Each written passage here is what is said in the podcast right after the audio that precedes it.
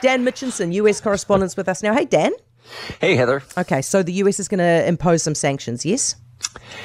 Yeah, uh, I think. Uh, what, I mean, we don't know what they're going to be. They're not going to announce this until uh, Friday uh, for Russia over the death of uh, Alexei Navalny and uh, the Ukraine war, which is you know coming up on its second anniversary here this weekend. So President Biden is headed here to California. He's out this way for some fundraisers, and we think these these sanctions are going to target, you know, just various sources of revenue, uh, which could be grain, could be fuel supplies. I mean, we already have sanctions related to the invasion.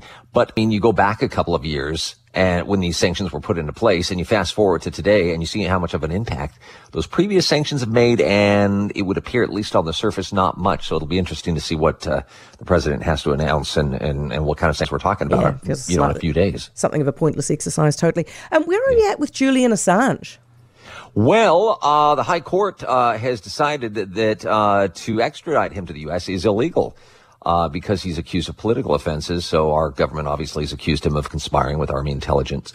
Uh, analyst, analyst uh, Chelsea Manning uh, for all these classified military documents. And so his attorney said uh, today that the extradition is just uh, for political offenses. It's illegal. And the Secretary of State should have refused to authorize this. So if he loses, um, the appeal, he'll begin the extradition process, although the team has said, you know, if that happens, they're going to appeal to the European courts.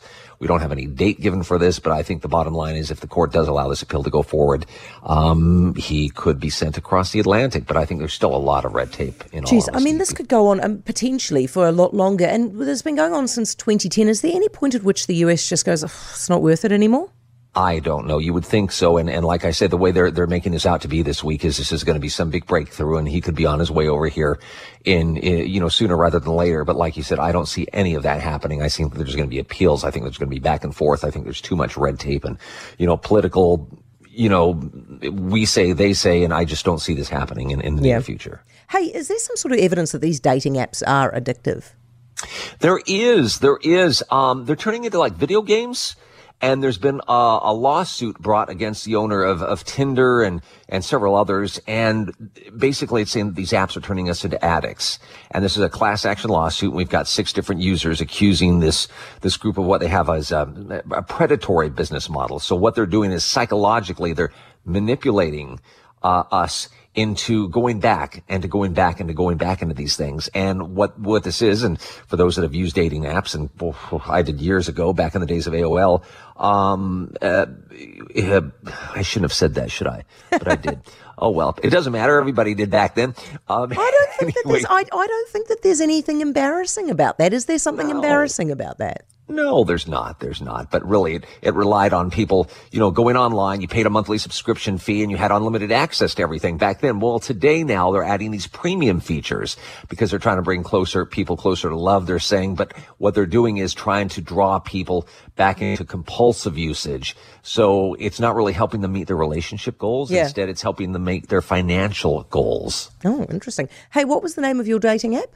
Uh, Match.com. I was okay. old school. Yeah. yeah. See, here's my question to you. Do you think, like nowadays, young people are not at all embarrassed to be like, yeah, I met her on Grindr or I met him on Tinder.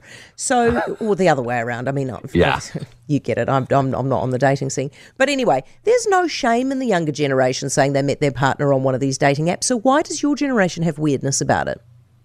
I don't know. I think I think my generation was um, uh, probably the first that really started looking at, at going online and, and and and doing this kind of stuff back in the days where it was just all new and you wanted to keep secret and you didn't really. I mean, I I didn't tell anybody until I met them in person what I did because I was afraid and embarrassed being in the profession yeah. that I was in.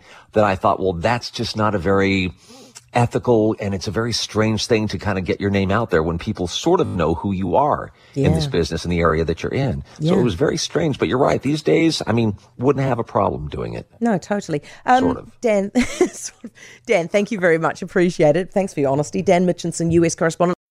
For more from Heather du Plessis-Allen Drive, listen live to News Talk ZB from 4 p.m. weekdays or follow the podcast on iHeartRadio.